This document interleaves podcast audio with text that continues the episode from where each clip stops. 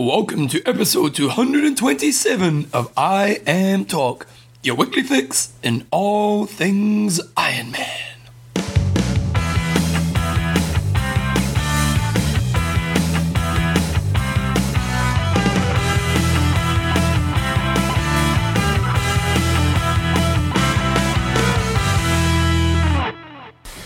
Righto, guys, welcome along to episode 227 of IM Talk with Coach John Newsom and Bevan James. Oz, how you going, mate? Good, and you?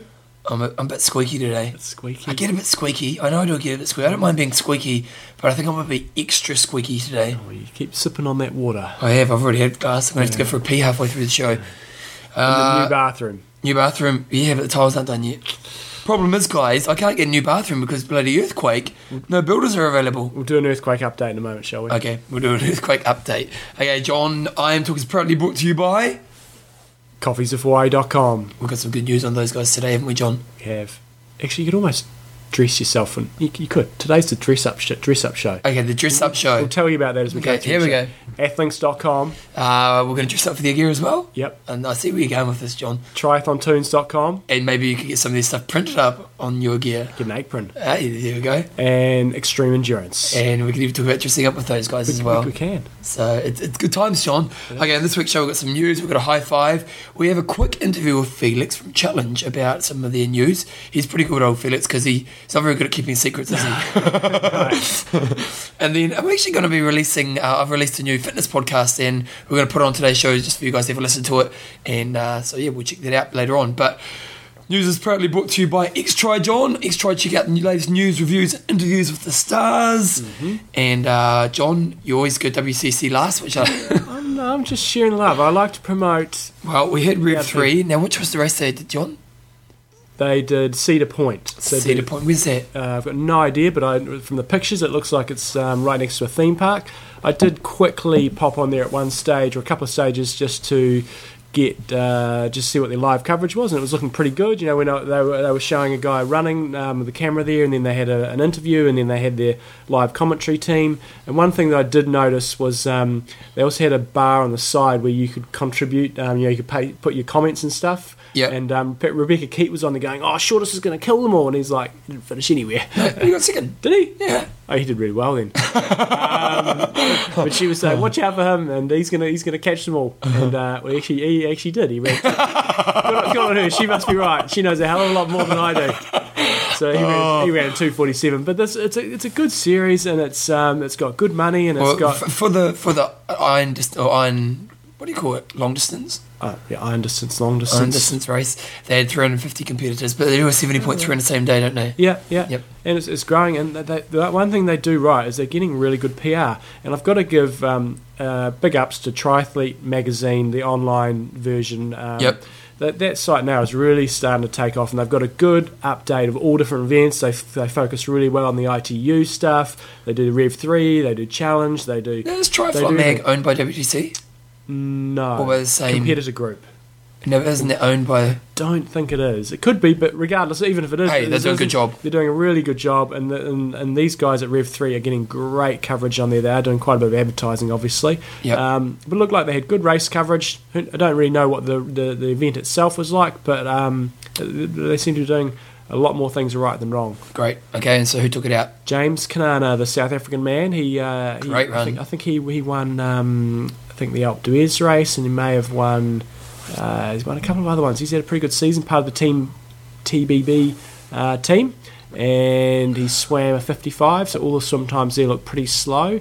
Uh, rode 4:39, solid ride, and then ran a 2:43, very good run for Yeah. an 8:21.28. And then on Rebecca Paquette was saying how good Jason Shortis was. awesome athlete. he, had, he had he had a 57 minute swim, so he's lost a couple minutes there in the swim, and he was about four minutes down on the leaders. Then rode 436, pretty competitive with most of the others, and then ran a really good 247.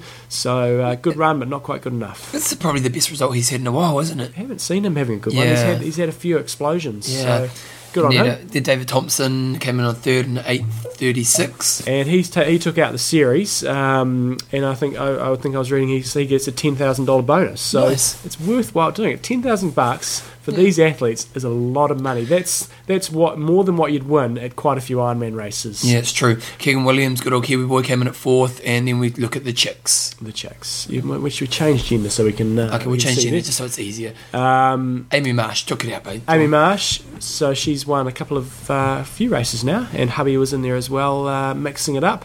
Uh, took it out pretty comfortably in nine She fifteen. dominated Dojo 15 minutes, mate, Yeah. uh, Jessica Jacobs. Very strong, very strong bike. So she swam 58, rode 454. That's a great Oh, bike split. bike. And then it was just a 319, so pretty steady. But Disappointment for me was was Sam Warriner. I really thought she was uh, going to do really well, and she unsurprisingly was was right up there after the swim. Swam 57, um, rode 510, so not too bad. Yep. But then only ran 325, and she's a quality runner. But do we assume she blew? I don't know. I think she she was. I mean, She's um, not, you know, Amy, like- Amy Marsh passed her on the bike. Um, Yeah, but Amy Marsh killed the bike. Yeah, so I was just a bit disappointed. I, I, th- I thought she might do do really quite well. Yep. But still, First you day know, of the office, you know, first day of the new office. Remember when Yep. Craig Alexander did his first Ironman? He was uh, like fourth or fifth, or maybe even third, something like that in Ironman Australia. Quite a distance behind. Yep. So, not saying she, she's not going to make it, but I, I thought she might uh, step up and really really kill it in her first Mm. race. But hey, Hey, give, First her, give her a few weeks. give her a few weeks. Um, okay, then we had Ironman Wisconsin happening, and uh, well, good good day for the Kiwis. What Kiwi? Chick. We're going to talk chicks first because the Kiwi won. Okay, Yeah. go, go go go girls. Okay, because this was a this was a dojo domination, and again I was watched watched a little of this coverage online, and, and again WTC the, the the the the coverage there I only watched for like five ten minutes was, was really good on the on the run. They were they were rather than just having the stationary cameras, they were actually following the men's lead around. I didn't actually see any coverage of Gina, but um, yeah, we talked about last week. This was potentially going to be a battle between Gina uh, and Desiree Ficker and Bella. Um, Um, Bella didn't race, and that, that's the difficulty with this new series. We don't always know if people are going to be turning up because it's so easy to enter. it is a bit of uh, pain, In- isn't it? in ITU, you get really heavily penalised if you enter and then you don't race. You can Yeah, but they can't penalise these guys. They don't make enough money.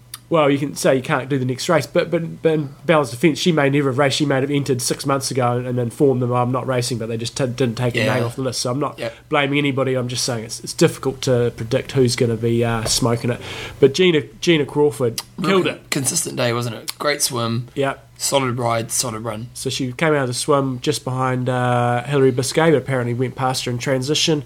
Killed the bike 512 and then just 314 on the run, probably because she didn't need to go any faster. Yeah. Off the bike, now I, re- I had two different reports. The live coverage had her 22 minutes in front off the bike, which looks um, to be right. Then I read the report last night and I thought it only said she was 13 months, 13 minutes in front of Desiree Ficker, but regardless, she was miles in front. And what happened to Fickett? Ficker was, I think she was second off the bike. She was there or thereabouts, and then um, and then pulled out. So she was. Uh, Okay. But to be fair, I mean Gina won, and she won very easily by Yep. by 12 minutes. Um, but most of the girls there are not the big names we'd expect to see. Yeah, but we did say we thought this would be a good race because you thought Bella was going to be there, so she wasn't there.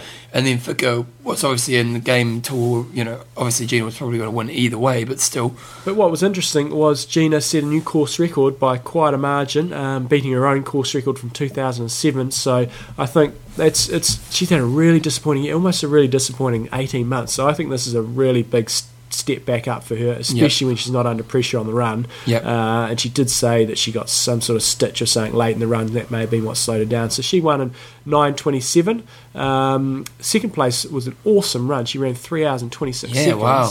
by Kristen Moller, and she was uh, 9.39, so 12 minutes back. And then third was Mirjam Weerd, I think she was from Holland, and she was 9.52. okay. Then the boy side of things, we had good old Joe Gambles take it out in eight thirty-eight. And I was right last week when I said this was going to be his Ironman debut, so he won on debut, which is pretty That'd be a buzz, impressive. eh? It was. And then you just think you can win everything, eh? This. Ironman's easy. It was. I'm going to win Kona. uh, But he's uh, So he's an ex ITU guy, is he? No, more half Ironman guy. Okay. So on debut, he was uh, second off the bike. He had Constantine Bashaw, who I've talked about once or twice. He was first off the bike uh, and exploded on the run. Don't even Yeah, know if he finished. name, Uh, and he's done that a few times, and he's actually a really good runner. So he's obviously not getting his pacing quite right. But Joe Gamble's just a, a steady day. You know, 50 minute swim, 446 on the bike, and 254 on the run. Uh, so he did have the fastest days. No, he didn't have the fastest days run. He just had a steady all day. He didn't wasn't Yep. fastest at anything, but consistency came through. Apparently, he's uh, being coached by Chilborn Simbali. Uh, Oh, really? So we'll be follow his progress. He's done some great halves, and Oh. uh, and then we go back to our um, Okay, and then second place we had Romain Guillaume, in 8.49, and then lastly uh, Eric, Eric Bean, Bean. in 8.51. So interestingly though, both men's and women's races were significant course records. So he beat uh, Chris McDonald's course record. So Yep. it must have been a fairly good day, assuming they haven't changed the course at all. Um, not saying those guys didn't go amazingly fast, but uh, to, to beat the records by quite a margin, um, you would indicate there's probably pretty good conditions. Okay, a couple of quick races we had were, which one's this, John? The Canadian Iron 226. Okay, duathlon and relays, but then the iron race, uh, Barry, whoa. Actually, I think I might have got this wrong. It's not the results. We did that last week. Oh, I will give them. No, actually, the results went up last week. So Barry Dimitri. This I think this was a week old actually. Okay, Barry Dimitrik from Ottawa took it out in 9:56. Kevin Williams was second. Ah, we talked about this last year because they were both 50 to 54. Ah, So, so last week. John. It was the, the Canadian was on, but the results mustn't be up there yet. it's so last week. Okay, and, and then uh, which one's this? Astromad in Spain, and this is it off road. So this is a mountain bike uh, iron distance race. Oh, okay, great. So then- big time variations here. So first guys swimming 59, riding 602 on mountain bikes, and then running 323 was Alvaro Velasquez. Alvaro. and so he did 1025. Second guy was uh, Jose Luis Canavellaluva. They're like in two hours 10 ahead of everyone else. 1027, and then, then The top female, Sarah No, no, no. Top female was um, six, Oh, six- back it up. sixth overall. Uh, Eva Valero in twelve fifty, but most of the guys that are racing are in the fourteen to fifteen hour bracket. Only thirty eight finishes, um, but far out, man. Doing an iron distance race, Cool idea, but uh, that, that'd be kind of fun, wouldn't it? It would be cool. Yeah. it'd be. Uh, I wonder. I, I wonder if the because you know those bikes are so shock resistant. Uh, it's still going to go through your body, but isn't it? I've done so little mountain biking. I don't know what it'd feel like to do that much. Why haven't you done much mountain biking, John? Because I don't have a mountain bike. But surely, why not? Have you got a mountain bike? I've had them in the past. There you go. I'd rather ride my road bike. Well, it's just in Christchurch. We've got some amazing tracks right Mm. outside our doorsteps. If I'm ever training for something, I'm, I'm generally going to be training for a race, and I'll want to ride my bike and keep it as specific as possible. Do you think you'd like mountain biking? Uh, I'm pretty unskillful. Yeah, same. That's the So problem. that's- I end up falling dislocated I'm, I'm not a, I'm not a, a wuss or anything. Oh, see, I Uh, am. I admittedly, I'm a bit of a wuss with that stuff because I live in a place where I'm like, I'm going to fall and hurt myself. Hmm. You know what I mean? And when you live in that place, you end up falling and hurting yourself. So, whereas you watch those top guys, they're just nut bars, eh? Oh yeah. They're just Yeah. crazy. Yeah. So, mm. Right. Most Okay, important news of John's. ITU update. So we had the last race in this series. Good old, we had the Kiwi girl coming in. Come on, she can do it. What happened with her, John? There was a couple of explosions in both the men's and the women's race, which Oh, had ah, no. significant outcomes on the championship series. So it was the World Championship Series, the Dextro Energy Series, final racing series, double points, which is a big deal, uh, and it was in Budapest. And they had the most of the guys racing on the Saturday and the girls racing on the Sunday. Saturday was pretty rainy. It was a wetsuit swim. Uh, a few people crashed out. Kiwi Chris Gemmell crashed out. Uh, went onto the run. Everybody was together, and Gomez and Brownlee just went head to head, and it was a really good battle actually. Um, So was it just a sprint at the end? Pretty much, yeah. And What, Brownlee no, it it was. Uh, Brownlee tried to take off at the start of the run, and he got a bit of a gap. Then Gomez clawed it back up to him. They ran over a bridge quite a few times, and then just in the last k, uh, Gomez tried to drop him, and he, he got a little gap a couple of times, but he couldn't shake him. And then it basically came down to a, it wasn't a full-on sprint because it looked like they were redlining, so they weren't really Yeah. uh, at high speeds like you've seen some of the other races. But uh, yeah, uh, Brownlee managed to pull away and just won by a couple of series, but it meant that Gomez took out the overall series. So, the actual rankings overall. Uh, yeah, if you, if you click on, on there, they ran uh, 30 minutes flat. I think it was like 30.01 or something like that uh, for, for the top guys, which indicates to me that it was probably fairly accurate. You can click on view full results there. Oh no, here it is. Here, world rankings for boys. Uh, yeah, so but, probably the interesting part of the day was Jan Frodeno, who was the number one ranked athlete going in, Olympic champion. Yep. Uh, for whatever reason, just completely exploded on the run. He may have been injured, I'm not sure. He, he managed to run about the first K, sort of pretty close to the guys, and then they had just they kept the camera on him, and he just went backwards and backwards and backwards. Oh, really? Finished 41st place. Uh, oh really? So he was. So why, why did Brandon have a bad year? He was injured, wasn't he? So he race missed all the races. And he had the, the race in London where he completely got the wobbles and, Yep. and went from first Well, yep, to yep. sixth, and then he had a, he came back after that and had a reasonably poor, he had a very poor race in, in Austria, so he just didn't race enough. I think he had two, so he won here, which is double points, and he won one other race, maybe was it Madrid, uh, and then he maybe had a couple of other placings, so that's why he was down the rankings. He still finished sixth in the Yeah. rankings for not having that many counting races. he was undefeated last year, wasn't he? Yes. Yeah. Okay, Gil side of things, what happened? girls side of things, I didn't actually watch the coverage, but I've been talking about for a while this year, this year and last year, wondering why it's all of a sudden become so close. When we look back to the Sydney, uh, the Olympics and Yep. and Snowsill that were so far ahead, and then I was wondering, are those have those girls improved that much, or have they uh, have the other girls slowed down?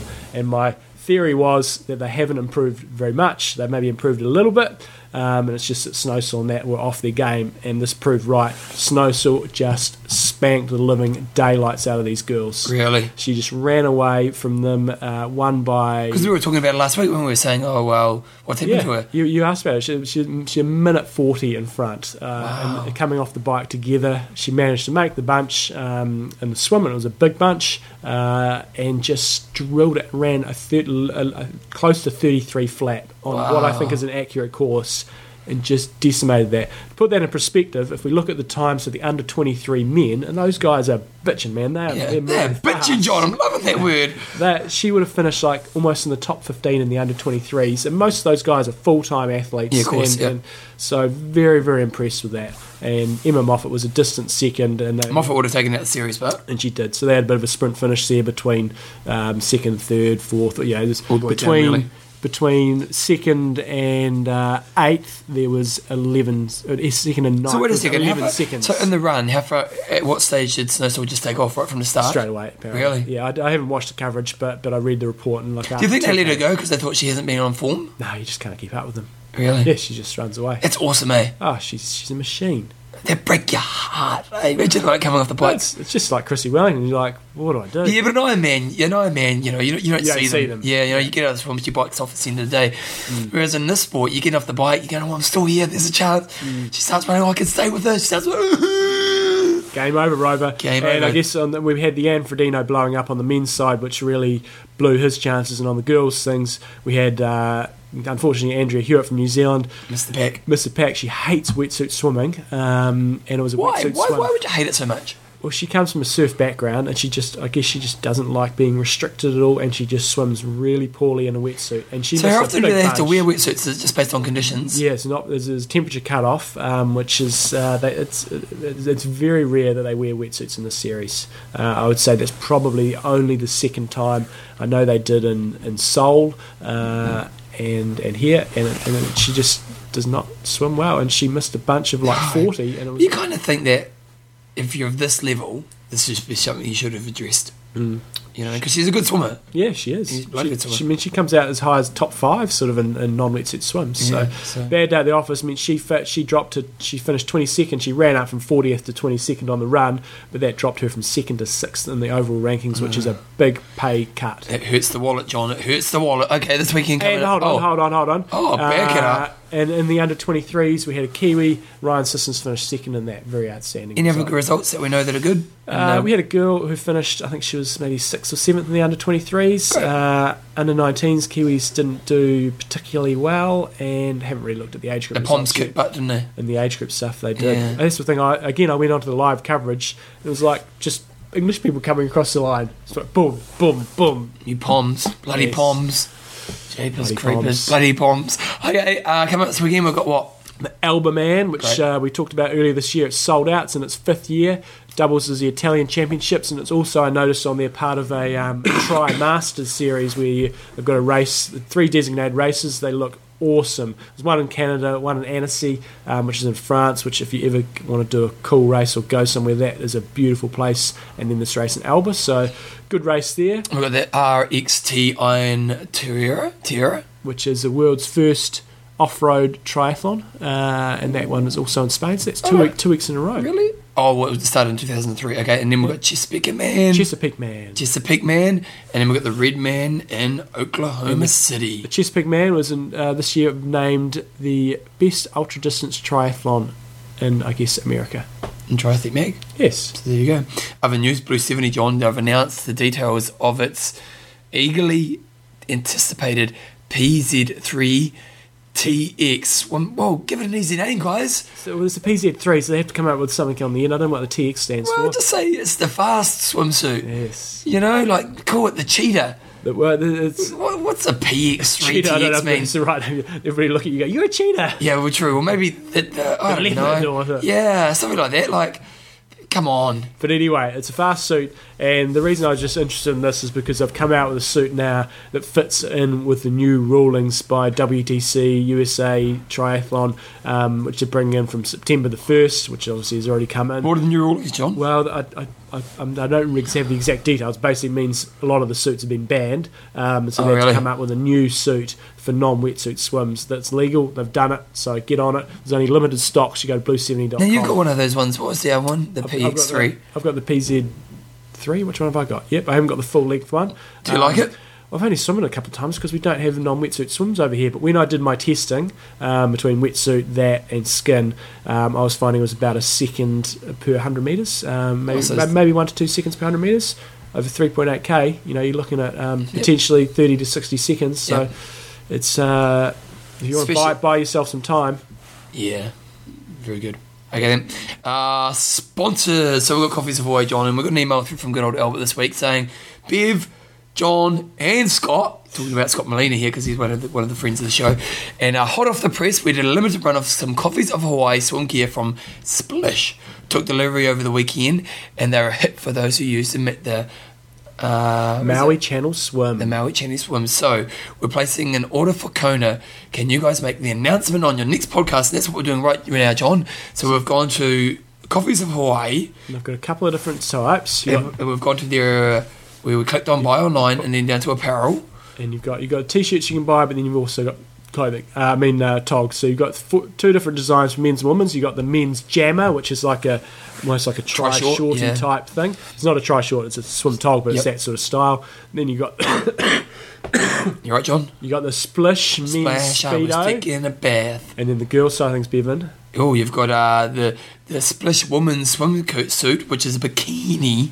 Nice. If you like a bit of bikini in your life, or you can wear a Splish woman's swimsuit thin strap, which is basically like a singlet, really, isn't it? With this, it's a tog, a tog, but with the thing. The, Oh, is it a tog? Yeah, I think so. Oh, okay. Um, it is a tog, and then it's but it's got the thin sort of bit around the neck and over the back there. They're looking good. I think the Coffees of Hawaii girl was wearing um, one of those type ones on So, the John, I've got a question for you. Do you go jammers or speedos? Speedo all the way. Yeah, you like your speedos, don't you?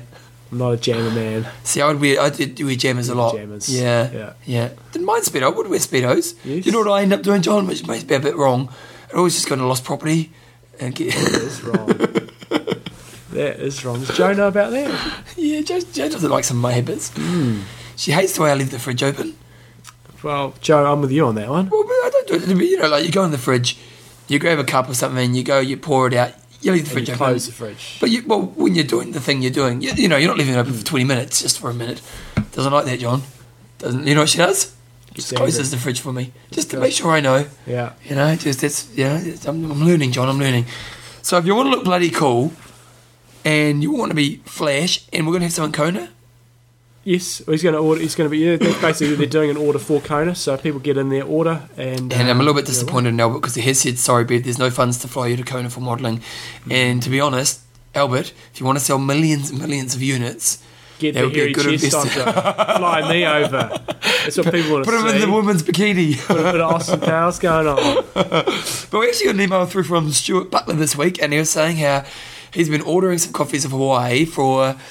Quick his note to I ordered a huge box of everything from Coffees of Hawaii for the guys. It, uh, it arrived on time. The coffee was sensational, and everyone was really easily to purchase from.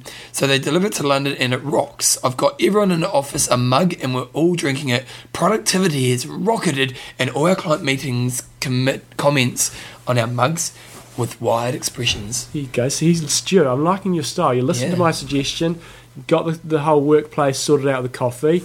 Help out one of the sponsors of the show. It's a beautiful It's thing, a John. win-win situation, and you, it makes you look good. Uh, uh, John. So take carry on what Stu's doing, other people out there, and get your workplace into some coffees of Hawaii. Go to coffeesofhawaii.com. You want the discount code? Go through imtalk.me, and you've got various discounts Hey, productivity has rocketed, John. It's a no-brainer. Actually, Stuart, what you could do is turn up to work in your speedos and say, "Hey guys, pow chicka it pow out. wow." Get the whole get the whole workplace fitted. It's funny speedos because I like when I when I go to the pool when I was wearing speedos and I had some of those oomph ones. you mm. know, those Yeah, they were they were great, but they just the the, the flow, pretty out there. was pretty, out there. And you'd see people from the gym, like the mums would be taking their kids for swimming. Yeah. And I always did feel a little bit odd in my speedos with gym members around. They're a dying thing, the old speedo. But Oh, really? Gym is a core, are well, they? you know, if you go to like a, an ITU race or most Ironmans, there's very few people in speedos. what about swimmers, but Yeah, but they're all wearing the flipping full suits and everything these days. what about just in the pool every day? Yeah, but I have to say more and more people are wearing the jammers or tri shorts and stuff. So what I was noticing when I was swimming was that the young swimmers, what they are doing is doing two pair of speedos.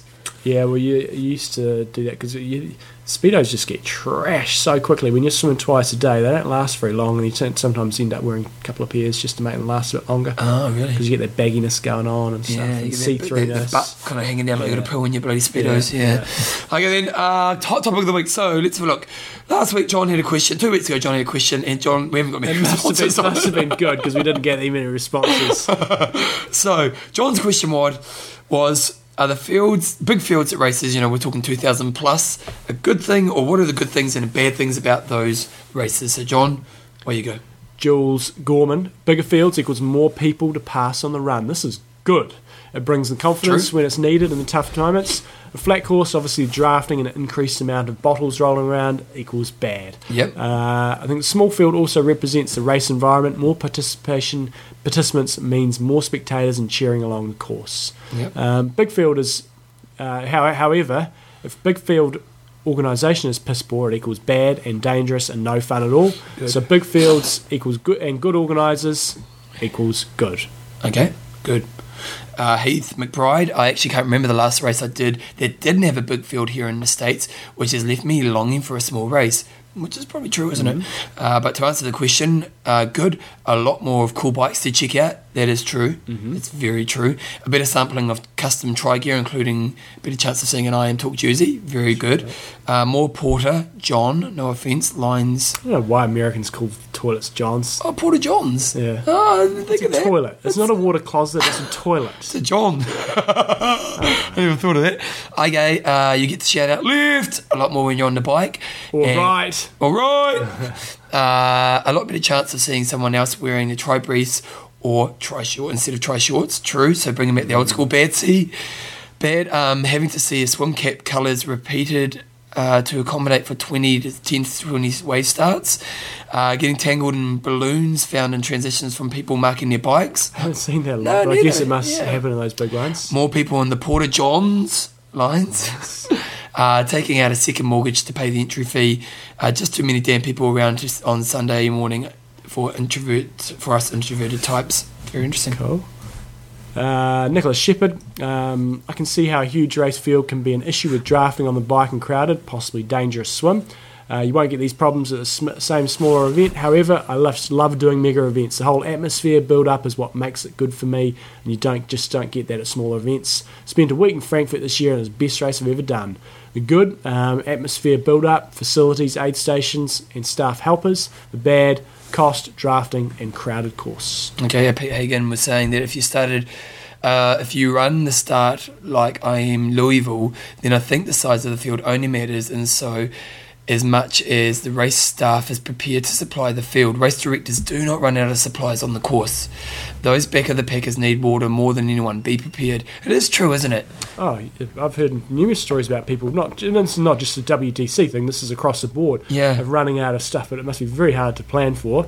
Well, is it? Um, Well, You kind of assume, okay, let's say each athlete's going to have I'm sure they do that, and then all of a sudden somebody takes ten gels at a station. So for water and things like that, sure you should never run out of that, but that's a massive cost for them. Because they for often run out of. Coke like at the 12 hour point. Yeah, that does, does do them odd. Yeah, and you kind of And think, you're right; it shouldn't be that hard. no.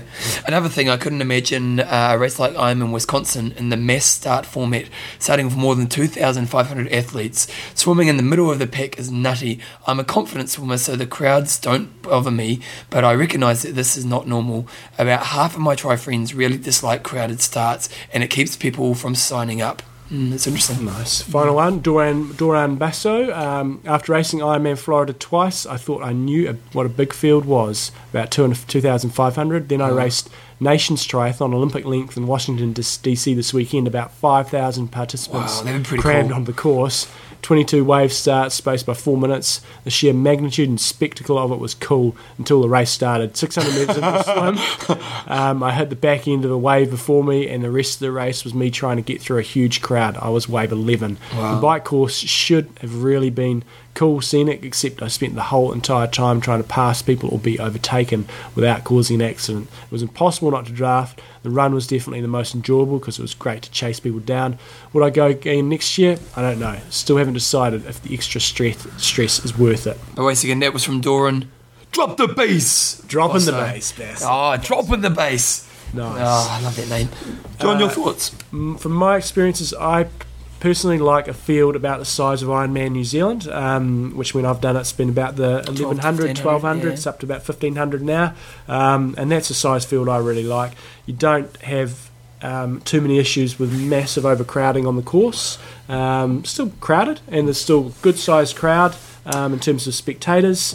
Uh, I think the thing is, it's hard for us to judge because we were always towards the front of the pack. Yeah. And so for us, you pretty much got the field to yourself. Except in, in, in Roth, and that's something I, I didn't like in Roth, is um, you, you, Dorian sort of hit the nail there, is you're constantly passing people, trying not to crash, um, trying not to draft, and, and we had shitty conditions as well, so you're trying to stay upright, um, and so I didn't enjoy that aspect of that race, and if I was, I, I just get the feeling if I was in the middle of the packer um, in one of these big races, it's going to be like that.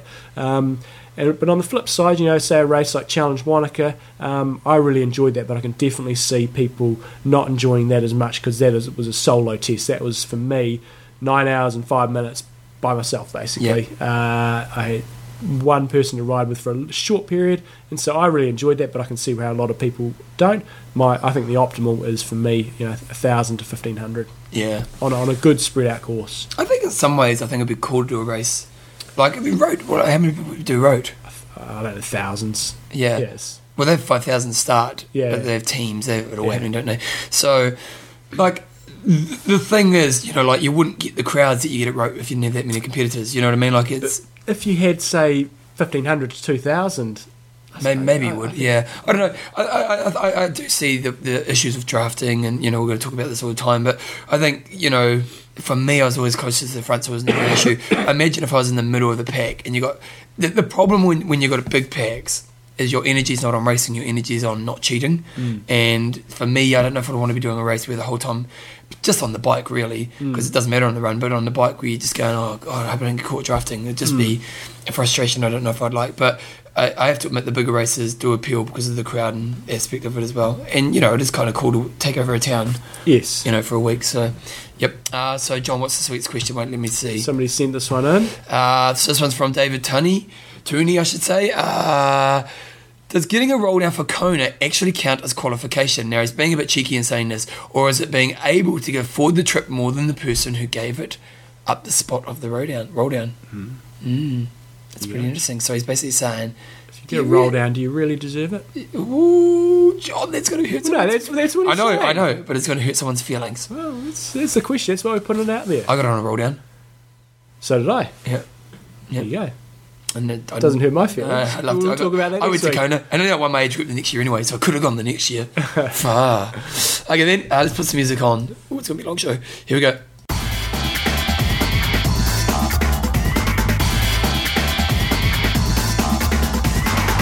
Five. Oh, do you want to, you want to do an earthquake update, didn't you? Okay, earthquake update. Earthquake, earthquake update, John. What's been happening in the city of Christchurch? Well, we've still we, after the last Still week's shaking, show, isn't it? it's we're still shaking. We're now nine days after. We're still getting. Is that enough shock then? um, No, just we're still getting after, lights. we're still getting aftershocks, and they're not uh, massive, but they're No. still. Uh, I felt one this morning before we did the show about five. Still probably getting five or six a day, aren't we? Yeah, but the big one that hit was uh, well, the second big one was on after we'd done last week's show on Wednesday. Yeah. and that was pretty full on. They actually did a little bit of damage to our place, Oh, and, and not, nothing major, but it did a lot of damage to a lot of people's homes. In, in many cases, more so than the really big quake. Oh, really? So It is sad. Like one thing, you know, at the gym, like quite a few people have lost their houses, Mm. and you know, and it's like, oh, you wouldn't really wish it on anyone, would you? and you drive through town, and and, and obviously the media really just focusing on all the really bad stuff. Yeah. And man, uh, uh, yesterday was the first day that I've actually driven through town. Oh, really? Yeah, and, pretty um, crazy. go down the main street, and there's lots of buildings, no problems whatsoever, and life is going Normal, on yep. pretty pretty normally. I was in town, and, and, and you know, lots of people about. But like then, like all of a sudden, you'll come across a building that's just completely flattened. Yeah. And then there'll be you come across, and then there'll be like five in a row that are Yeah. completely flattened. So it's uh, still very very bad, and there's still a lot of people um, really freaked out over here. Yeah. But things are getting back to normal. But we still are getting aftershocks. Yeah. And this week's high five, Oh, one, two, three, four. High five was sent through from good old Mel James, wasn't it? Danger yes. Mouse. Danger Mouse, Mel James, and he's he's done one. Uh, sort of fits in with this. what I loved about his email was he goes, so the, the ground shook a bit, a few things fell down. Harden up, your Iron Man. Uh, you're an Iron Man, and this is going. This isn't going to stop your training. So here's a high five for disaster zones training for someone who spends a lot of time having to fit training in places where it's all gone wrong. Number one, be sensitive to locals who have lost everything. Running past them in Lycra is not a good idea if they are wondering where they're gonna, uh, what the hell they're gonna do. Seeing someone running past their home in ruins in Lycra is likely to get you abused. So if you need to run, do it early. Nice. Avoid running in. Oh, number two, avoid running in the worst affected areas. Locals will think that you don't care and may be prone to hurt, abuse, Hurl- and, hurl. oh, hurl, oh, sorry, hurl ab- abuse and objects at you. A lot of bricks around Christchurch. Mean, there are a lot of bricks right now, so yeah, you have to be fast runner. Uh, number three, consider turbo training in the backyard. Inside is uh, is not a good idea if suffering aftershocks. Uh, number four, look uh, for open water locations rather than swimming pools. Most pools will be closed as they check for cracks and leaks. Is that true right now? The pools, are, all the pools in Christchurch are still closed. Wow. Uh, Aquagym's the only one open because that's a private pool, but all the public ones are, are still closed and potentially opening tomorrow. Oh, wow. That's like a you know week and a half after the event. Yeah. Number five, set a challenge with friends to see who can run past the collapsed houses. Run, who can run past the collapsed houses in one hour. Okay, he's got a sick joke as well. I believe. Oh, we had some technical problems, but we're back. Okay, I hear that they found the source of the Christchurch earthquake, believed to have been caused by a group of American tourists doing Bevan's aerobics classes. Because I have thousands, John, in my aerobics classes. Oh yeah, two hundred thousand. And the, the gym's okay. Linda was saying that the old gym might have been badly affected if you'd. Oh, if, if the old gym was there, it'd be gone. yeah. Yeah, the building's well. th- There's a building next to it, and I think they're going to be able to get through it, but it's going to need a lot of work. But our old building was like when we used to do aerobics classes, you'd actually see the building shake from the outside. Yeah. Yeah, seriously, it was it was like hundred years old. It was Yeah. a very old building, so we're quite fortunate that we have the new gym. No, the gym's fine. It's it's interesting, but because uh, last night, no, normally on a Monday night, I'll get close to 200 people in my class, Mm-hmm. and last night we only had 100 people. Like people, people really stayed away from the gym. Yeah, even even now, you know, even this week, people are still, you know, haven't found their routine yet back. So Mm-hmm. it's pretty interesting. Okay, sponsor. Extreme endurance. Uh, Now, one thing I was going to say that what that they do about extreme endurance. Um, you go to their website. they've got Xendurance xendurance.com. dot com. Not No, no. I'm, extreme sport for you. Um, You go onto their site and they've got a little Facebook um, sort of widget thingy on, on their page, and if you go through to their Facebook page, they've got pretty regular updates um, on what their athletes are up to um, and any sort of latent breaking news. And whenever you go on these things, do us a favour and do them a favour. Do the old uh, "I like this" and uh, you know what? You know if you go there, John, yes, you go on their front page right now. Goes extreme endurance athlete Calvin Holt, who's a good listener Kev- of the show. Kevin Oh, Holt. sorry, Kevin Holt. Updated. Oh, get off here, get off here. Updated with I am building up for my 2011 race bike and uh, tired, tried one of our new tattoos for the. So he's got the tattoo on the disc. oh nice. Yeah. I've got a couple of those tattoos around at my place. If you want, Oh, oh, I haven't got a disc. yeah, I'll go get you one. Okay, give me a disc and I'll put it on my disc. disc.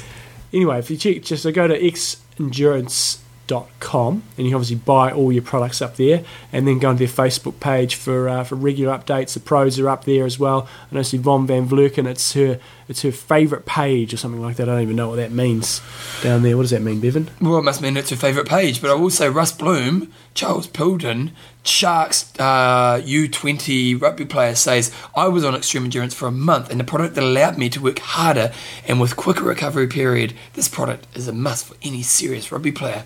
So if we've got any rugby listeners out there, Hey, I reckon I've, I reckon if you live in a country that's not New Zealand, you should get some of this because the All Blacks are kicking butt. uh, how'd, you, Oh, how'd you like that game of the weekend, you Aussies? Oh, the Aussies, eh? Oh, you had it. You're going to win it. Oh, we're going down. What happened? What happened in the last 20 minutes, Sean? Crumble. Oh, you crumbled. And the All Blacks took it out. Anyway, Did you watch um, the game? I watched the first half and then went to bed and got up and uh, watched the second, recorded it and then watched the second half in the morning. It, was, all good. You got Sky now. You've had Sky for ages. Oh, it up. You get that to yourself. Oh, yes. How'd you, how'd you get that past Belinda? Oh, it's sweet. It's no problem. No problem. I used to just turn the Sky Sport on and off. Like I'd used to turn it on for, for July and just have it for the Tour de France because we've got a cable. Oh, no, connection. that's right. Yeah, and, and, you, then And you then we just off. turned it on one time and I just, I'm just going to leave that on. Don't say anything, honey. Oh, yeah. um, and the other thing, given that our theme with sponsors today is clothing, Okay. if you go on to uh, xendurance.com, if you go onto their products, Products page, We've talked about this a couple of times before, but they've got the uh, cycling and triathlon jersey. It's 35 bucks. 35 bucks. It's a no-brainer. So you can get your speedos. You can wear them underneath from Albert from Coffees. and Nice. And then you can have on the out on the bike because you need some pockets there. You can have your extreme endurance top. Oh, yawning. And if you want to get your discount, use the code IM Talk, and you should be getting a, I think It's was a supplement that helps you get rid of your lactic a acid. buffer. The buffer that lactic. Buffer it, John. Radio. John, so what are we going to do now? We're going to do Felix now? Felix interview coming up right now. Okay, here's Felix. We're seeing on pause, pause, pause here so I know where it is. Felix. Righty-ho, we're very happy on this week's show to have uh, Felix from Challenge Wanaka, or Felix from the, back. the, the Challenge family. family. Um, we've had him on several times in the past, and we've heard some news about different Challenge races coming up. So we thought we'd, we'd get to the bottom of it and make sure we know the, the facts that are, that are correct. So welcome along to the show, Felix. Thank you very much. So Felix, we've heard um, you know uh, there's a there's a new half distance race uh, that you've you've added to the calendar, we've also heard um, rumours about uh, events in the UK. So can you maybe fill us in on on what the latest races that you've got going are? Yes. Um, uh, we are at the moment with uh, nine races that we are going to go for next year. The latest one was um, another half in Fuerteventura on the Gran Canary Islands. Uh, in addition to the uh, half and full that we have in Barcelona and uh, the full one that we have in Wanaka, half in France, half and full here in Germany, and uh, our two new races that we have in Copenhagen um, and uh, that we just had uh, two weeks ago in Walchsee uh, in Austria. Uh, we are about to add new races. Um, I can't speak too much about it uh, at this stage, um, but uh, we are sure that uh, by the end of this week uh, we can uh, do an announcement. And yes, you're right.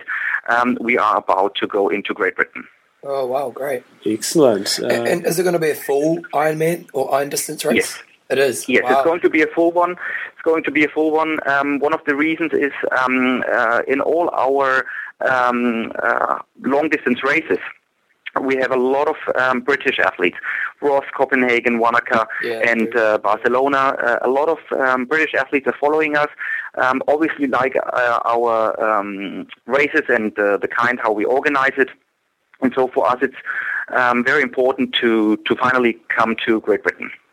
And and what about um, uh, any other plans for any other races outside of that for next year, um, or is that going to be it? And then you'll you'll sort of keep expanding for, for following years.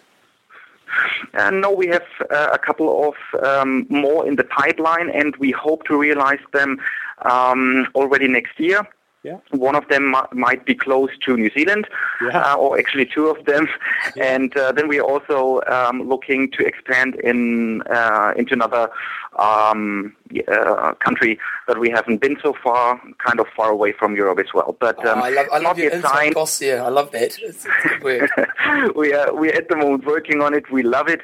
We've uh, found great partners that share our philosophy and our passion. Um, those partners already have been involved in Copenhagen and uh, already follow us and, and see how we organize races, which is obviously very very important for us. Like um, the uh, colleagues and friends from Copenhagen, they followed us along all the races, had a look how we do um, the work in the different uh, races, learned a lot from it, and then did an absolute brilliant job uh, up in uh, Copenhagen. Great. Uh, just just on, as a bit of a side note, you know, you guys are expanding so quickly. Uh, Is it? Are you, are you finding that a struggle to keep the consistent experience, or are you guys handling that okay? Um, actually, it's like this. We could expand um, much quicker than we are uh, doing at the moment. Uh, We receive inquiries now uh, on a everyday basis, and um, we are actually um, uh, going slow, uh, um, so to say, Yep. um, because we could actually um, expand quicker. But uh, for us, the most important thing is that we keep our philosophy, and um, we don't want to grow to grow the, the series. It is uh, very, very important for us and essential to, to just do races in locations that we consider that they are fantastic race uh, um, race locations, but also fantastic for accompanying uh, families and friends Yeah. from a touristic uh, point of view, what is extremely um, important for us that we deliver safe races um, where we have closed uh, uh, courses and roads. And uh, so um, a lot of um, offers that we get uh, do not fulfill this um, and also uh, a lot of uh, organizers who contact us who just want to join the series because they see it's expanding and it's um, it's full on at the moment. Um, that just want to join to, to be in, and that's not the way how we work. We need people who do triathlon themselves. We need um, uh, friends and family members that know exactly uh, what we are aiming for, and then are also going to deliver that for our uh, athletes. Great. Well, one um, obviously you've got- a good stronghold in, in Europe now, going into the UK, down here in New Zealand, and potentially a country very close by. um, what about? I mean, Amer- America seems to be the one area that you haven't um, gone into yet. Is there any reason for that, and, and is that um, an area that you are currently looking at? Um, well, um, I've just come back from, from the US. Actually, we had uh, talks there. I was not so uh, happy, and I didn't see our philosophy working at that particular location with that particular partners. Yeah. Um, but we're already um, having a look for it, and uh, as I said, we um, we don't want to expand to just expand in the USA. We need partners and locations that we feel the the challenge spirit um, found a home in the US as to to other uh, continents. And only when we found those people and uh, locations, then we are uh, good to go. Um, because we, uh, it's a company, uh, we are a family-owned company, and there is no need for us to, to grow super quickly. Yeah. Um, we just want the, the best of the best uh, in the in the series. And so I can't actually tell you when we are about to go to the US. Um, and there is also no uh, particular uh, time frame. Okay. With with regards to the US, where how's the uh, brand exposure over there for you guys? You know, like I know WTC is pretty pretty strong in the states, and you guys are pretty massive in Europe. D- d- Are you recognised in the- in the states? I would say more and more. It's it's uh, quite interesting. We get a lot of um, feedback from um, U.S. athletes, U.S.-based athletes, uh, U.S.-based uh, organizers who contact us um, at the moment, saying, "Hey, when are you guys coming?" So it's getting more and more, and the interest is definitely uh, growing. We receive more and more U.S. Uh, athletes in the series and in the races Yep. and uh, they see the difference, they see the quality, and they also see the family affair uh, in it. Because for, for our races, that's the same for everyone. It's not just about the actual race day. We need to deliver a great experience for the athletes, and that's not only by the race. It's by welcoming them to the community, where posters and welcome signs are in the bakeries and everywhere. Where we deliver uh, fun runs, uh, aquathlons, uh, Yeah. kids triathlons, and a lot of uh, cultural things uh, alongside that. And that's what, what Challenge is really all about. Yeah, great. The- The final question I've got for you, Felix. Um, some people have talked about Roth potentially becoming like a cha- your championship race. So you know you qualify it at other challenge races, and then you go to Roth, and that's sort of the the, the pinnacle of the, the series. Is that something you're working towards, or is um, Roth just going to stay the same as it is and, and just be a, a great race and, and just another race rather than a championship race? Well, the, the whole thing is developing very quickly, and um, I would say that in three to five years we will have our own uh, world championship of the Challenge Series. Right. However, we do not see Roth as the um, as the world championship for every year. Um, definitely, I would uh, begin with uh, Roth, but then would like to circulate it uh, throughout the whole series, so everyone um, has the chance to to get the um, world championship, and also. We, we show our athletes different races, different continents, different cultures, and also, um, uh, therefore, together with the local communities and governments, uh, we'll find a big uh, prize purse for the pro athletes. Cool. Great, great. Just any other other updates you want to give us? Sorry? Do you have any other updates you want to give us just on anything? Um, uh, an update that uh, we, we took recently here in Roth just the weekend before um, the event here, we dropped the 7.5% rule for pro athletes. Nice. Great. because because we feel that uh, pro athletes need to uh, to win money, and if you have um, pro uh, athletes like Chrissie Wellington, um, the the second and, and third pl- uh, place getter won't receive any any money despite having wonderful times and wonderful achievements. So um, uh, we just dropped. The, the 7.5% rule, and uh, the athletes really embraced it. And we also see um, a quite um, big demand at the moment from from pro athletes um, after the new regulations of WTC. So uh, we are at the moment um, quite happy with the whole situation. Oh, that's great. Just one thing, how's your own training going? My uh, own training is uh, going really badly at the moment. Actually, I need to see my my trainer this week uh, for my new training plan. Um, I think uh, this year I will uh, skip Wanaka in, in January because I just can't uh, can't afford uh, the time. Yeah. Uh, however, I'm planning uh, with uh, uh, local Kiwis uh, to go for a relay, and uh, I really would like to do the marathon uh, down in Wanaka. Oh, it's Cool. a beautiful run. Excellent. Well, thanks for those updates, Felix. And if people want to check out uh, the Challenge Family website, we'll have a link on on uh, IM Talk this week. And um, yeah, we've done the races. They're good stuff. So thanks again for your time, Felix. Very champ. Thank you very much. And next sponsor, Sponsor. or do you want to sponsor my show? Athlinks.com. Athlinks.com, John. Carrying on our theme. Wait a second, before we talk about that, Felix, I love Felix. You know, Felix. I, I don't want to marry him or anything like that, but I just love how he doesn't hold his cards back. Right. You know, like with, with us with WTC, you know what WTC are, are better nowadays. Yep. They have a better relationship with us, but and you know we don't expect every company to jump to our thing, but you know, like you've got to fight really hard to get an answer out of WTC. They mm. always kind of beat around the bush. Felix, he just he, op- he's open, eh? And the, the, the thing that I really like about it is he, they're not trying to expand too quickly. You Yeah. know, they said, "Oh, we could be doing heaps more races," and God, it'd be so tempting to do that and Yep. just say, "Look, "We can make more money," and that's what you know most of society is about now is making more and more and more. And they're just going, "Well, we'll take our time." And But you, you know that, like, Yeah. I, I know when we did my first trip to Roth when I was doing those interviews with Felix, and it's like always from day one, from the day one I've met Felix, it's always been family, growth of the sport. You know, it's all based on the values of our family, hmm. and, and you know, they the thing is, they actually they back it up. You know, as he's saying, you know, they could do a billion races and, and be probably bringing bloody good money, but they're, they're not. They want to do it in a way that sticks to the values of their company, and you know, you've got to respect that, don't you? so, UK listeners, watch out! Yeah. It sounds like there's a race coming your way. and in a country close to New Zealand. Yes. Could be Tonga. I think Could it's be. Tonga. I think Challenge Tonga. or it could be the Chatham Islands. Chatham Chatham Islands. Islands. Challenge Chatham. Yeah. It's got a good ring to it. Okay then, so uh Athlinks.com. the Athlinks.com. So if you're going through your race, you've got your your Coffees of Way speedos on. Oh, here we go, Um, John. I've got my jam- Bevan's got his jammer. I've got my speedos on. Yep. I'm out on the bike. I've got my extreme endurance. I, I'm um, keeping my wait, are you keeping your speedos on? Yeah, we're going. Full, Nice. So we're full doing race. old school. full race. Nice. Just a good slab of vest down there will be sweet. Yep. No need for chamois. No shimmies. Uh, you get on the bike, you put your extreme endurance um, top on, so you can put all your food in the, in the back there. Yep. You're c- cranking through the, the ride, and then all of a sudden, though, it gets a bit cool on the run. You need to make sure that you're, you're a bit cooler, so you're going to put yourself a, a, an athlete. you know what the problem is, John? T-shirt on. Do you know the problem with that will be? What? People just think you're too cool. and if you're single, people will probably start hitting on you. And you'll get distracted during the race. Could be a problem. Yeah, and they'll go, oh.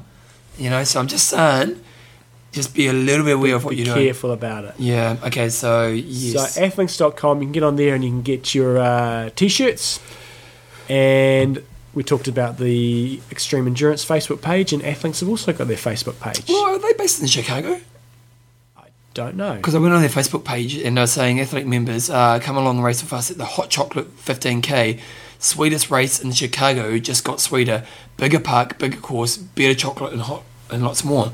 Yes. So I'm thinking maybe the boys at Athlinks are doing that race. So and, and um, one, one thing that I got at Athlinks is, is posting information up there. Andrew put there's like a, a video clip up there, um, and so join up to their Facebook page and you'll be it keeps your wall updated, doesn't it, or something Yeah, like that. yeah. And uh, you can keep up with all the latest news from um, from Athlinks and all the developments they've got going on. It's a good time. So Athlinks is social networking for endurance athletes. Again, if you've got results, you want a good way to keep keep track of them, it's the place to go, isn't it? It is. It's a real And- no-brainer. And, and if you say logged in, you can sort of, sort of see all your local members. So we've got in our local area, we've got Bevan James Eyles, we've got Steve Gibbling, although he's moved out of our area now. Darren Leslie, Julie Rodenberg, and Dean Voice, and or Steve Marshall. He's a good man.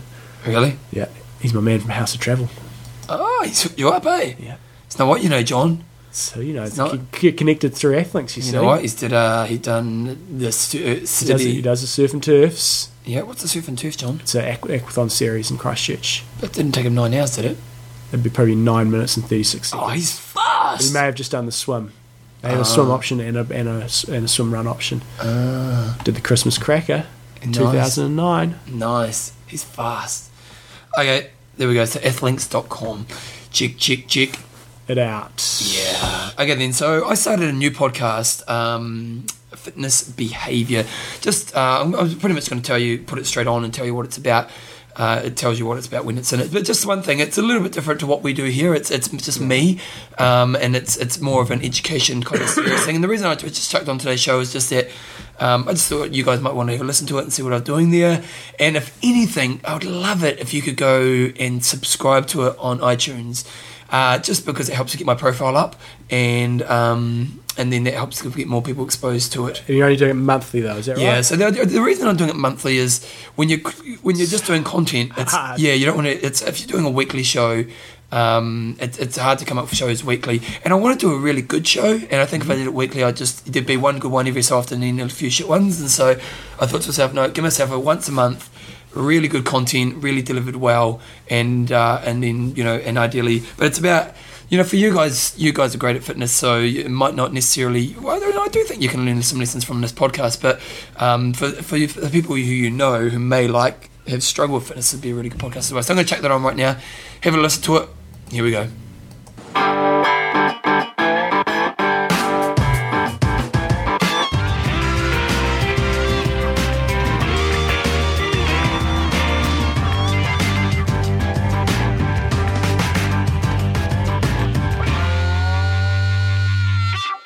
Righto, guys, welcome along to Fitness Behaviour with Bevan James Eyles. Before we start today's show, I thought I'd spend a bit of time telling you about what the show is going to be about, how it's going to work, and the direction we're going to be going in with it each week. But before we even get there, I thought I'd tell you about where I come from with fitness, and they'll give you a bit of the a bit of the reasons why I'm doing this. I've always had a fascination with why it is that some people have a lifetime love of fitness you know the ones, the people who just always seem to be out there at the gym or going for runs or out there exercising. And they seem to be able to do it easily and, and for their whole entire life. I met a guy called Graham not so long ago and, and he just his whole life had been exercising and I found it really fascinating. And for me, those are the people who I try to find as role models. And, and one thing I've discovered through my time is that fitness is about behavior. To say that again because it's really important fitness is about behavior. And ultimately, we should be learning about how you work in this world, how your fitness behaviors happen, and learning the habits that create the change that you want in your life. The difference between the person who's not really fit and the one who's extremely fit for their whole life is that the people who are fit for their whole life have figured out the behaviors to make them successful with fitness. And that's what this podcast is going to be all about. Over the next period of time, God knows how long this will go for, maybe a million years, but over the next period of time, I'm going to be delivering content that's going to make you think about the way you behave in regards to fitness. What I want to do with this show is I want it to be a once a month podcast that's trying to deliver really good quality information and techniques and skills that you can look at and address in your own life in regards to this area of fitness behavior. I truly believe that I can provide you with some pretty good content to have a look at what you're doing and, and to address some of the areas of your life that you may be a little bit afraid to confront. But if you do confront, you'll get a lot of benefits with. So here's pretty much what's going to happen. This show will be anywhere from half an hour to an hour long each month. I'll tend to have different subjects based around certain things that I think can make you look at the world in a different way to make you more successful with fitness. For now, that's all you need to know. I'm going to get into this week's show. Let's put some music on and let's get rolling.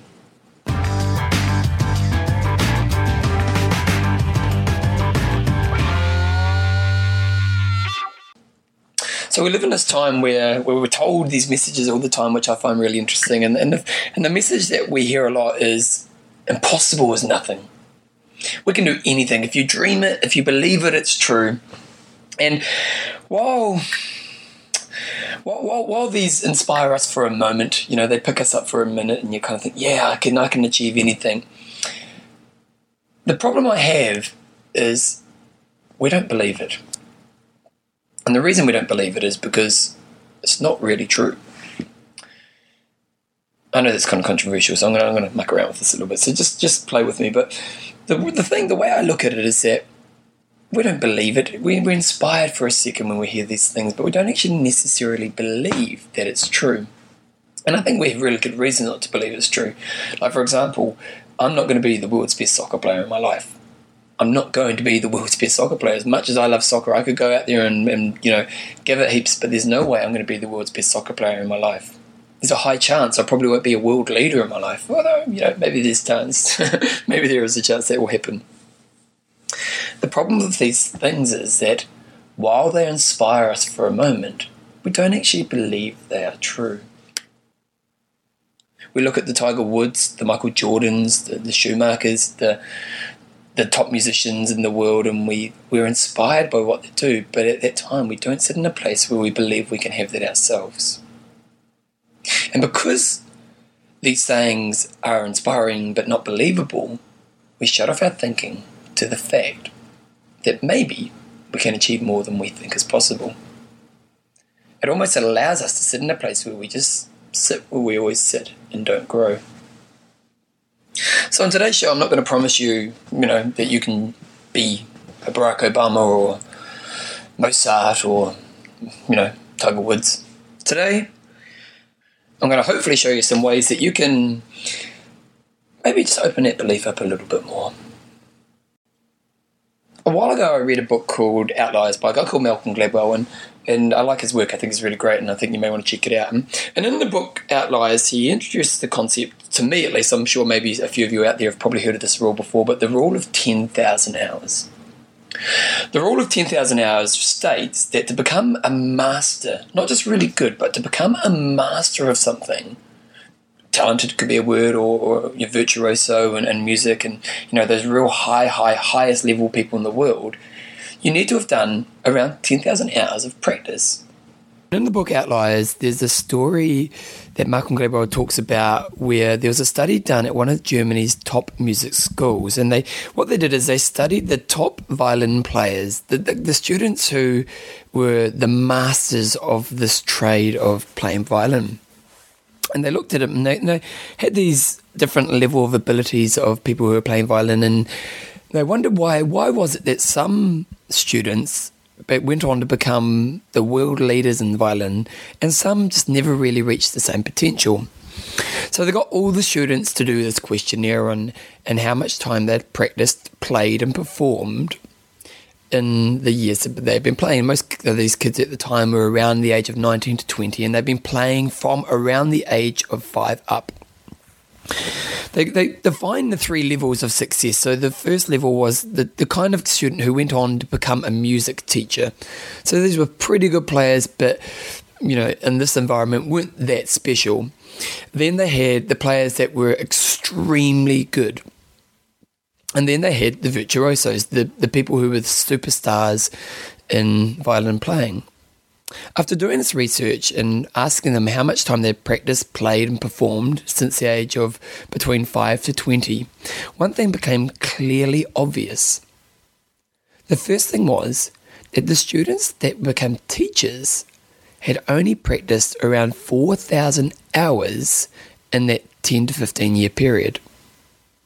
The students that came on to become really good players, but not amazing players, had done around 8,000 hours practice in that 10 to 15 year period. And obviously, the 10,000 hour students were the ones who became the virtuosos.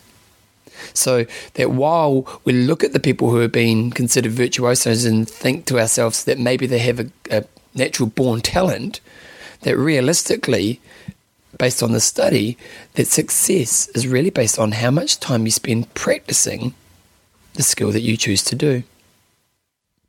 And in his book, he goes on about the Beatles and Mozart and, you know, real high level people. And, and he really identifies that their, success isn't really based on a, a God given skill, uh, that their talent was really based on the fact that they'd practiced a skill for a long, long time over and over again when I was reading this book, it, it, did make me really reflect on my own life, as you do when you read books. And, and I looked at it and I thought about um, a period of my life that really was the start of a transformational period in my life. And it was when I started learning to play the guitar. Now, when I, I play music, I play piano and guitar, and I wouldn't say I'm an amazing musician. I'm, I'm a half decent musician. It's, it's a hobby and it's something I really enjoy doing, um, but I wouldn't say I'm Mozart yet. But when I was around 19, I started playing the guitar, and I went around to a friend's house one night, and a guy was playing the guitar, a guy called Tim, and he had dreadlocks, and we were smoking marijuana as you do at that age, and he was singing some Bob Marley, and I was just really inspired by a guy who could pick up a guitar at the party and start playing the guitar. So I went home, and the next day I went out and got the newspaper, and, and I found a guitar tutor, and I started getting guitar lessons. And at first, I was terrible, like I was really bad. Uh, it wasn't pretty at all. But after a period of time, I was really enjoying the guitar. So every day I'd get home from work and, you know, I'd probably smoke some dope because that's how I rolled at that time. And I would play the guitar every day. After about a six month period, no, it was probably a couple years, it's probably maybe a year and a half, my mates started to recognize that I was actually good at the guitar. And this was at this time in life, you know, when you're a teenager or in your late teens, affirmation from your friends is really important. And I'd never actually thought I was any good yet, but my mates started to comment that, hey, you know what, you're actually doing all right with this. And I have to admit, there was a bit of a, you know, bit of a boost in my confidence. And so with this newfound confidence that I had in myself, I just started practicing more and more, and I started to get better on the guitar. And and, and you know, I was, I was passionate about it. I loved it. I started playing guitar all the time, and it got to the point where I started playing in a band. And you know, again, I was just getting more information from people around me. The interesting thing was that up to this point in my life, sport was always the thing that I was known for. I was always kind of a, a good athlete. I wasn't world class or anything, but I was a, I was a good athlete. And sport, to me, I'd never really thought about it. It's just something I was brought up doing. But guitar was the first time in my life where I stopped and I practiced a skill and got good at it. And this was a real mind opener for me. It made me realize that, well, actually, you know, I'm getting all this confidence from my mates, people recognizing that I'm good at this thing. And, what have I done? Well, really, I've just practiced. Really, that's all I did. Is that every day I get home after work, I get my guitar out, I get lessons, and I continually practice and practice the guitar. And, and that was a really good lesson for me to learn at that time in my life, around the age of 20 and 21. And that's when I started to get back into fitness and started to work in the fitness industry. And, and, and I had this lesson that I pretty much took forward for me for the rest of my life that if I want to be successful at something, I've got to practice. It's as simple as that. To be successful, I've got to practice, practice, practice. And when I was reading Outliers by Malcolm Gladwell and the, and the rule of 10,000 hours, it really took me back to that time that, you know, guitar, that lesson of, well, if I just practice heaps, I'll get good at something, that I can achieve a lot. and, and the rule of 10,000 hours was really about that. But then I went on and I did some more, you know, this whole talent thing kind of really fascinated me. So I did a lot more research into the talent and I did a lot of reading into it. And the interesting thing that, uh, that I read another book called Talent is Overrated was that it's not the fact that you do 10,000 hours practice.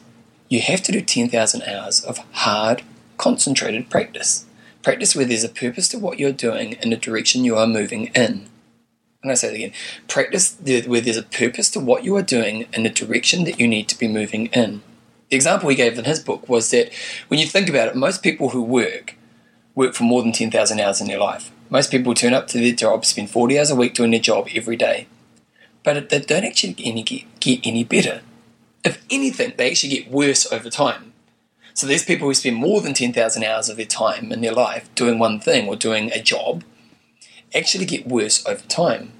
And the key to be successful is to not just practice or not just to spend time doing the thing, but is to actually have a purposed, hard practice in a direction that is right for you right now.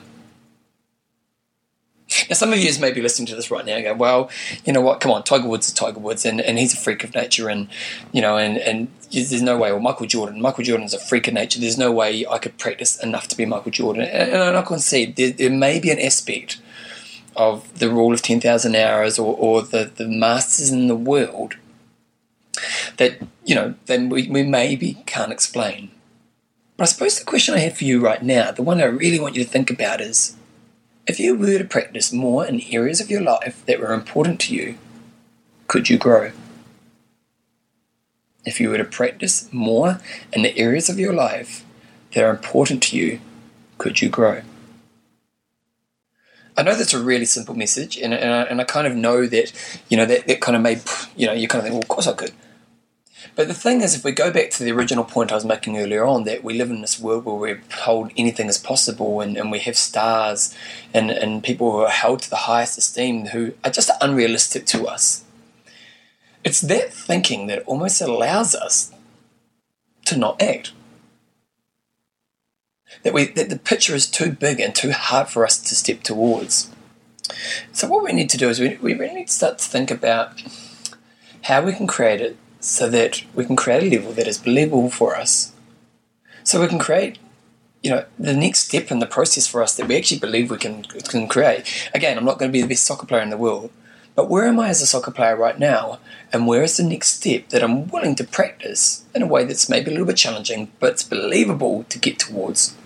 I thought I'd share, share an experience that I have. I, play, I mentioned earlier I play piano, and, and I, I, read this really good book recently on piano technique, and it was really interesting because I've always learned piano from you, you get a piece and you start from the beginning of the piece and you go right through to the end, and that's how you learn it. So you kind of learn the first quarter of the piece over and over again, and then when you're comfortable with that, you add the next point to the piece, and so on until you get to the end of the piece.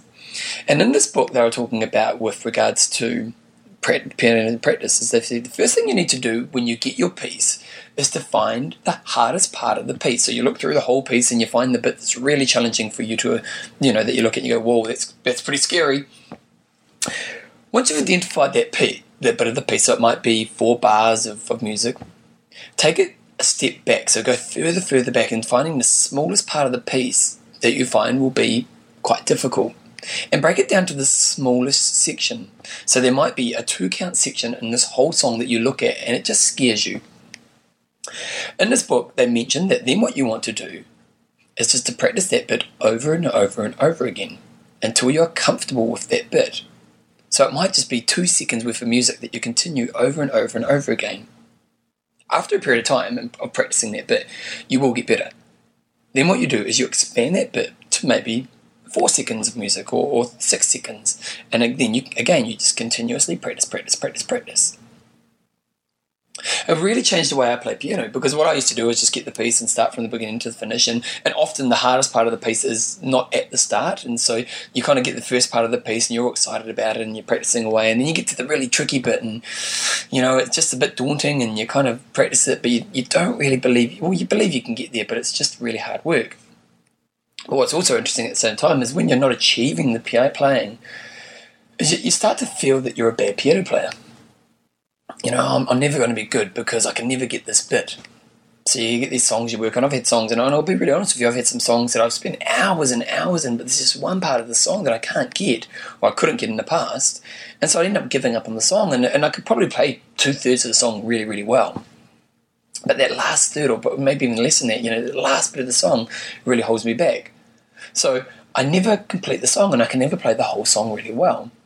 Plus, at that time, same time, I'm also affirming to myself that um, maybe I'm never going to be a great player when I learned this technique, it totally changed my thinking and it totally changed the way I play piano.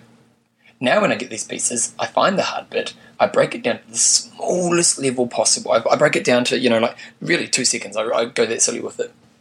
And I just practice over and over, like two fingers, back, back, back, back, back. And I get comfortable with that point, And then I grow the learning of the song as I go along.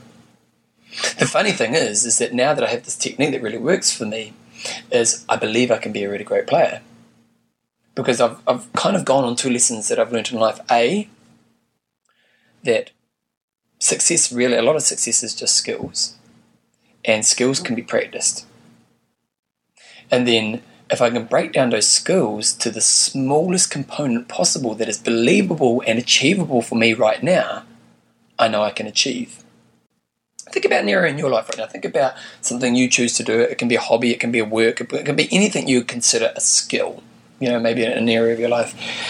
Think about where you are right now and where the next step would be and what you need to do to move towards that next step. But as you think about this, I want you to really think about breaking it down to the next step is the smallest step possible. So if you're moving in a forward direction, you would only really be moving an inch forward. Really think about it. Instead of trying to take big leaps forward in your movement of life, actually think about just trying to take an inch step forward. And then when you look at that skill, that area you've just identified, and you realize what is the next inch movement forward for me to achieve, it makes you, well, it makes it more believable, doesn't it? Because you go to yourself, okay, well, for me, I need to learn, I go back to my piano example, I need to learn uh, the C minor scale. And the next step for me there is to get the last movement in that with my finger pattern happening. So then I will practice that bit over and over again. I've stretched myself, but I haven't stretched myself too much that it, that it damages me or scares me. I've been able to do it in a way that's really realistic to, to the next step, that, that inch movement forward in the direction I want to go. So if we start to look at this and we look at the areas of our life and the things we do, once we understand that we can develop skills, that skills really lead to success, and that really it's just about breaking it down to the smallest inch step forward, then we can really achieve a, a, lot with you know what we're doing in our life. So now that we've kind of added in this this aspect that you know practice does equal growth and you know an opportunity, I suppose, and that to really break it down to the smallest level, I suppose the next question I have for you is, what is a skill? You know, what things in life are skills. You know, you have your obvious things like if you're going to play piano, it's a skill that you practice over and over again. But to me, there are a lot of things in life that are skills that you consider everyday things. And, and I suppose where I'm going with this is are your behaviors a skill?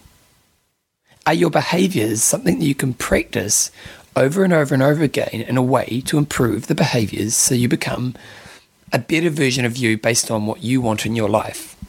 I'm a big advocate of not telling you how to live your life. I don't know what's important for your life.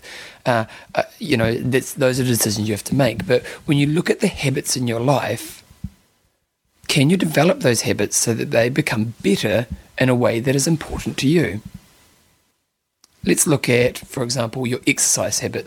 Now, for some of you listening to the show, you're probably really great at exercise. And, and I suppose, based on what I'm talking about now, I would argue that you've learned the skills it takes to be a good exerciser, or the behaviors, maybe, is probably a better word, that it takes to be a good exerciser. I'm a true believer that, you know, the people who are going to have this lifetime love of fitness that I talked about in, in the introduction, that they have figured out the behaviors it takes they know when they have to prepare for a training session. They know the habits they have to overcome. They know, for example, to pack their bags at night because that works for them before they go to gym. Or they know that exercising in the afternoon is best for them.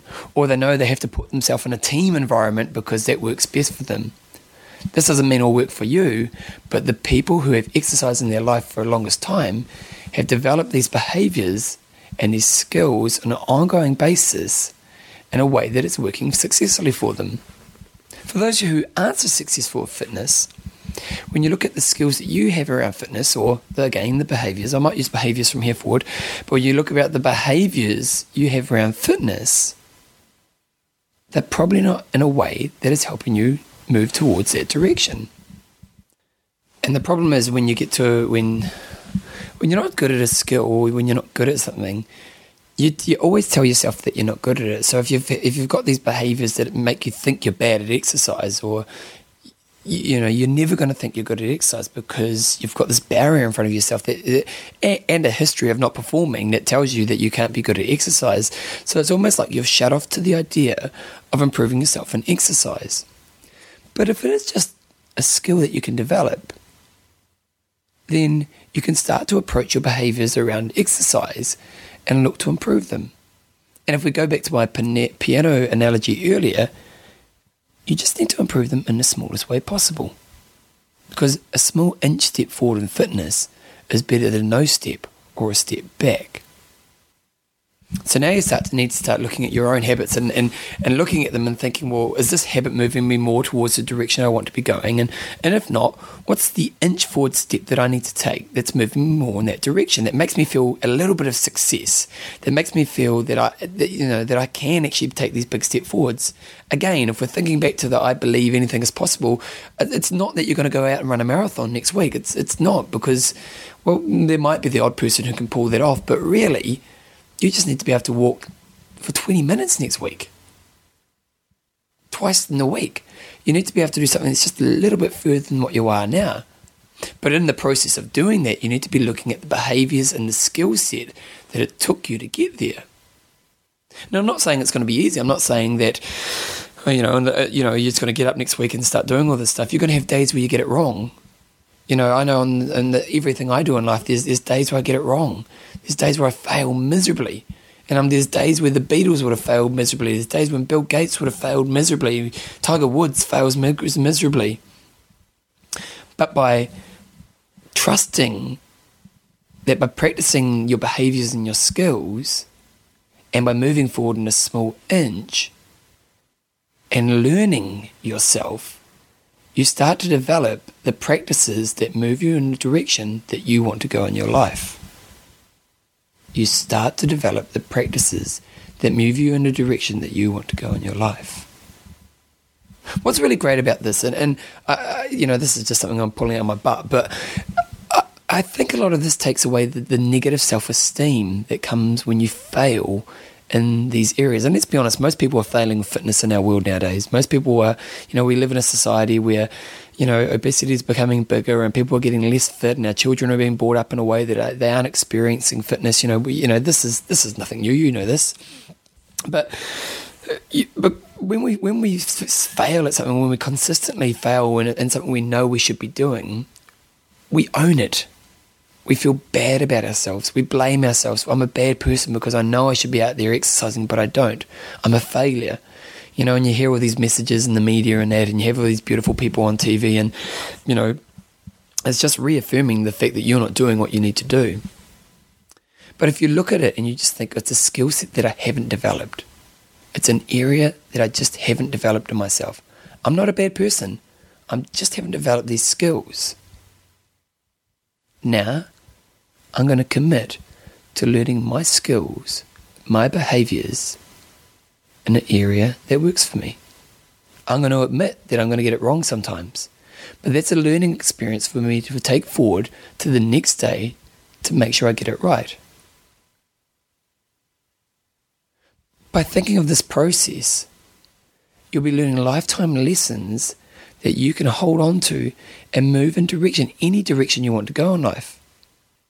If you want to be a piano player, you can practice like crazy. If you want to be the top person at your job, you can look at the skills you have today, you can practice them a little bit at a time, and continually grow. And you will become a better person at your job, a better parent in relationships, in most areas of your life. And going back to, you know, what is a skill? When I look at it, I think a lot of things are skills. You know, my relationship with my partner, it, you know, it's it's a skill we are developing. It's behaviors that we are developing to make our relationship stronger sure, there's emotion involved and, and all that stuff. But at the end of the day, uh, you can look at the activities that you do in your life. You can look at where you are in your skill set with these, where the next step is, and how you're going to grow in that step. And then you practice those steps in the way the smallest way possible. And you don't have to own the fact that you're bad at this. When you feel bad at this, just say to yourself, I just haven't developed the skill set. What is the next step forward for me? I started this this podcast off with, you know, those sayings, impossible is nothing, you know, if you dream it, you believe it, and, and how, you know, that those those sayings are almost too unrealistic and, and if anything they allow us the excuse to not to not act because that success is what somebody else does. And and and I, and I, and I think that's fair in thinking those things. But the downfall of that thinking is it doesn't allow us to believe that we can have growth and that we can have growth in areas of our life that are important to us.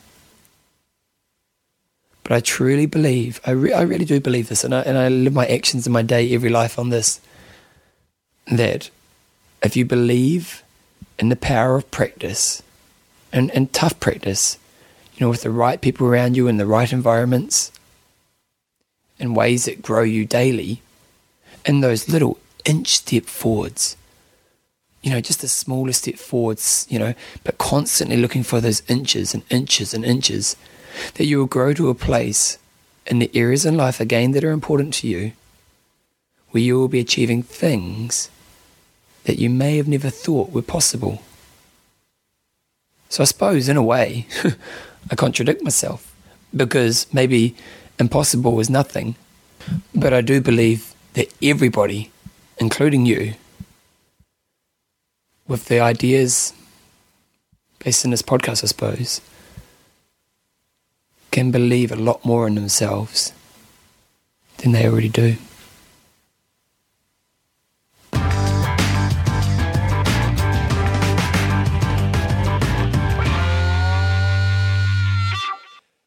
It's one thing to, to listen to this podcast and, you know, get the education from it and, you know, maybe open up your mind to some of the things you can do with it. But it's another thing to actually apply it. And for that reason, I've designed a PDF to go alongside this podcast that you can buy from my website, bevanjameseyles.com.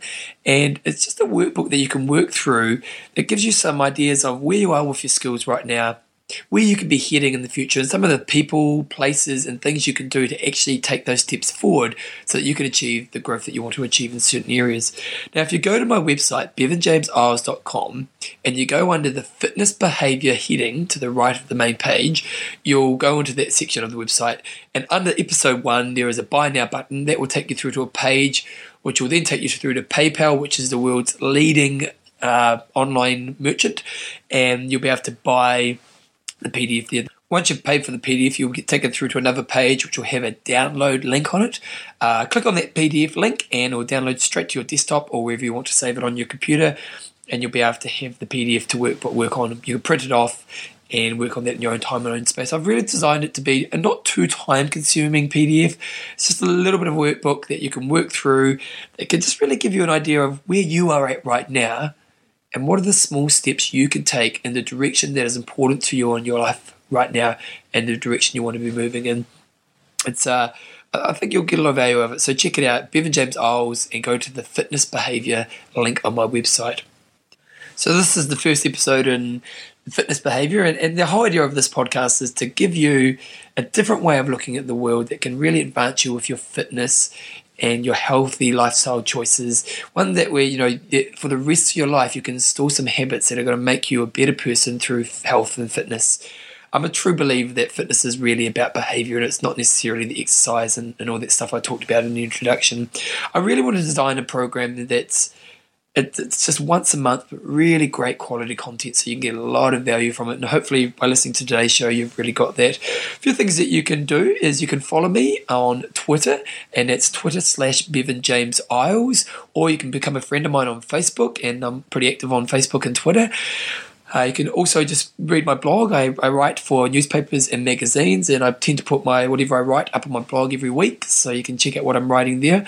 One thing I will ask is if you're uh, listening to the show, can you tell your friends about it? Uh, the best way to get the word out there is word of mouth, and so tell your friends and send them through to the iTunes link, and I'll have that on my website as well. And the more people can get listening to the show, the better. And I just love hearing from you guys. If you want to email me, again, just go to my website and just send me an email. And the best way to communicate with you guys is through email. So I love the whole idea of community. I love getting people involved in sport and exercise and, you know, get all the benefits of that. So if you want to email me, email me, and you'll hear back from me within 24 hours because it's kind of my rule of email.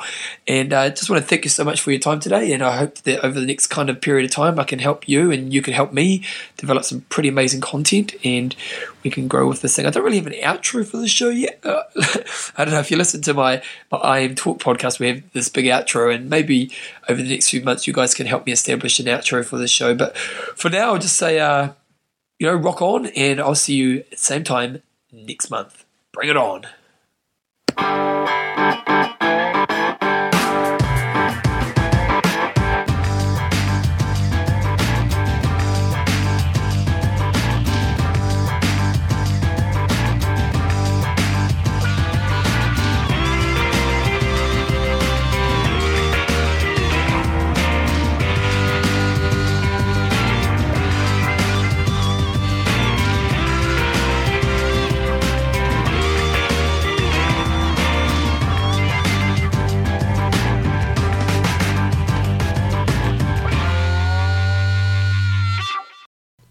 Last sponsor, John.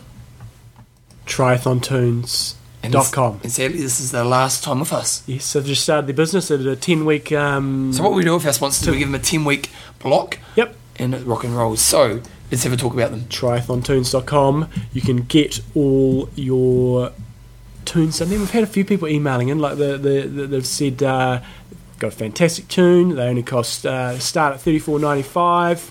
If you really don't like it, they have got a hundred percent money back guarantee. We haven't had anybody who's said they've taken that up yet. Um, Well, no, because the people who've got them have said they really love them. Yeah. You know what I mean? Like the, the product they're getting and they're really, really happy with. And no, I've often talked about gifting and stuff like that. And it's just one of those things that's a little bit different, but really cool. And And so what happens is once you've done your your swim and your coffees of Y, you've done your bike, with your Nice. extreme endurance uh, top on, you've done your run with your Athlinks top on. And what you have is you have another T-shirt down the finishing chute. Yes. There's a picture of you going over the finishing line. So then when you get the race photo done, Yeah. there's two pictures of you. One on your T-shirt like this, and one of you going like that in real life. Exactly. There you go. So you've got the full array of clothing there for your post post race clothing. You can maybe be wearing your triathlon toons. Same. One thing I, I will suggest uh, on the front page, they've got a guy on a bike, and they go into detail. Look at the bike; like it looks Yeah. pretty cool. And but what you could do is if you have a team of cyclists. You know, or your team, you know, your local tri club or something like Mm-hmm. That.